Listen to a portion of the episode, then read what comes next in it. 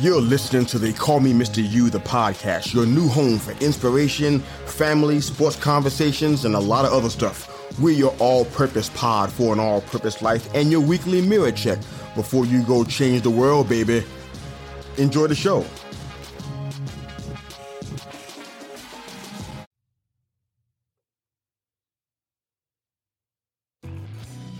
Hi, I'm your host, Mr. Yu.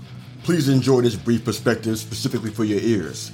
A few minutes of your time just might change your mind. We're keeping it all the way short. The mark of the nail.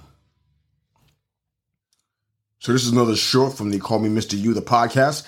I got a famous short story I want to share with you guys about forgiveness, but I want to talk to you about something else. We are going to keep it all the way short today, but at the end of the day, we are human. It's kind of hard to keep a topic like that, like that short, but today we're going to dive into the responsibilities of that and try to still keep the podcast short, okay? First, let me share a quick story with you real quick. Now, there was once a little boy who had a very bad temper. His father decided to teach him a lesson. He handed him a bag of nails and said that every time the boy lost his temper, he had to hammer a nail into the fence. On the first day, the boy hammered 37 nails into that fence. The boy gradually began to control his temper over the next few weeks, and the number of nails he was hammering into the fence slowly decreased. He discovered it was easier to control his temper than to hammer those nails into the fence. Eventually, the day came when the boy didn't lose his temper at all, and he proudly told his father the news. The father suggested that the boy should now pull out a nail every day he kept his temper under control.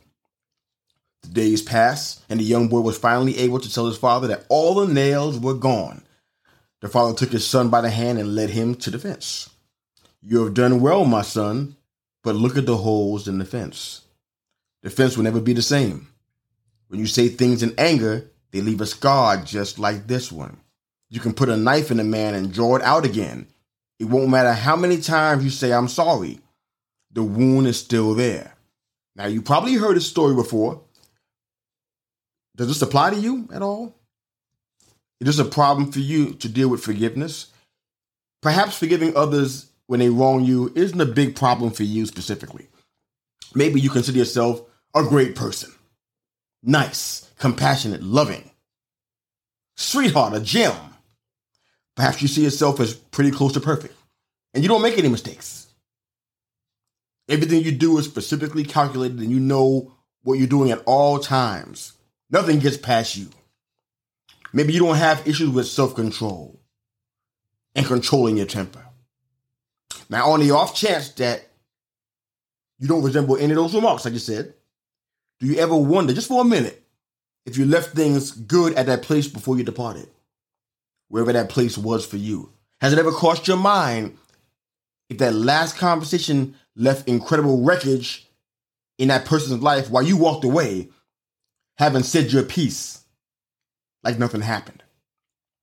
In a generation of entitlement, it's not impossible to be a card carrying member. Anybody can get one at this point in time.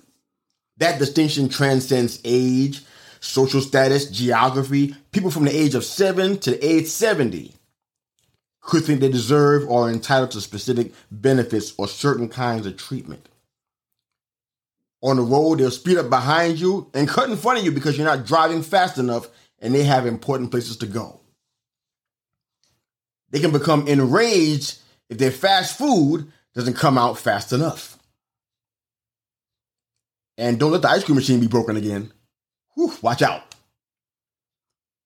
Is it possible that you left your mark on the world, but it's not the mark you originally hoped for? There's not always going to be a line of offended persons to tell you how you did them dirty. It may not be an email or a DM giving you a piece of their mind. Sometimes you did a whole bunch of damage and you may never know about it. That's how easy it is to say things out of our mouth and not know where it lands and the impact that it has. We can't logistically or reasonably make everybody happy. We know that. But it's weird that we don't seem to notice if we leave a trail of broken bodies behind us. It's weird. It can't be all their fault, can it? Can everybody else in the whole world that's been a part of our life, our circles, all wrong and we're not? How do you not see your brother or your sister, the temple of God, you see a $20 bill on the ground and you pick it up? How is it that it's become so easy to forget those unpleasant conversations just because you don't like the constructive criticism that you were given during that time? How is it that you can sleep like a baby but potentially crush somebody we're supposed to treat with dignity and respect? Why doesn't it make you uncomfortable and make us desire to fix it as soon as we can? Why doesn't that why isn't that a thing for us? There are even some of us that think if we offer a quick apology, that alone should settle the issue and return everything back to normal. See, we hammer in the nail and pull it out and take no thought for the wounds that we leave behind. We take no consideration for the scars. Their pain doesn't move us. It didn't happen to us, so it doesn't matter to us. But that's simply wrong. It's your hammer, it's your nail, it's your willingness to drive it in. It's your fellow brother or sister that bleeds, that mourns, that cries out in agony, that sees you differently even after the nail has been removed. They may even wonder if the next time you say something that might anger them or offend them, they may receive another nail. See, good intentions are irrelevant. Somebody said that the path to hell is paved with good intentions. But everything we say and do leaves a mark. If you're building something, hammering wood is a necessity, of course. But don't treat a fellow human like wood. What you say and do leaves a mark. We're keeping it all the way short. Hope that helps. Enjoy the music. Coach out.